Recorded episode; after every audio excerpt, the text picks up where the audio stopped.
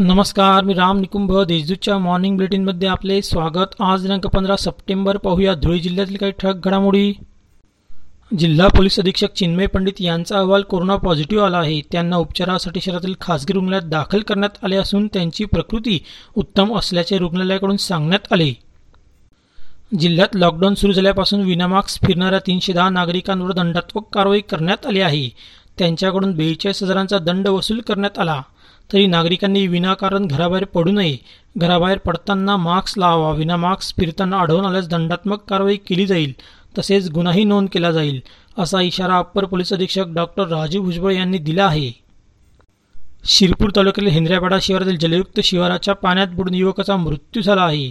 ही घटना दिनांक 12 रोजी दुपारी घडली. गणपत रामचंद्र पावराव वय 17 असे मयत तरुणाचे नाव आहे.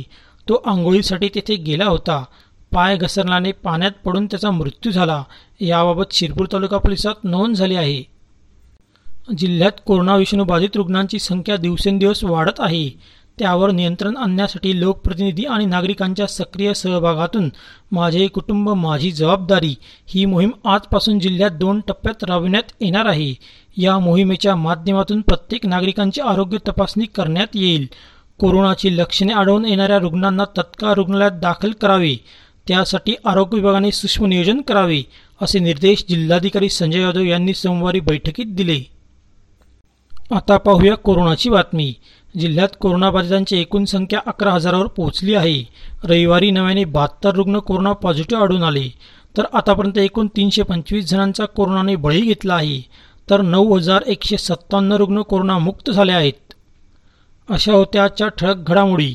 सविस्तर बातम्यांसाठी वाचत रहा दैनिक देशदूत व ताज्या बातम्यांसाठी भेट द्या www.देशदूत.com या संकेतस्थळाला. धन्यवाद.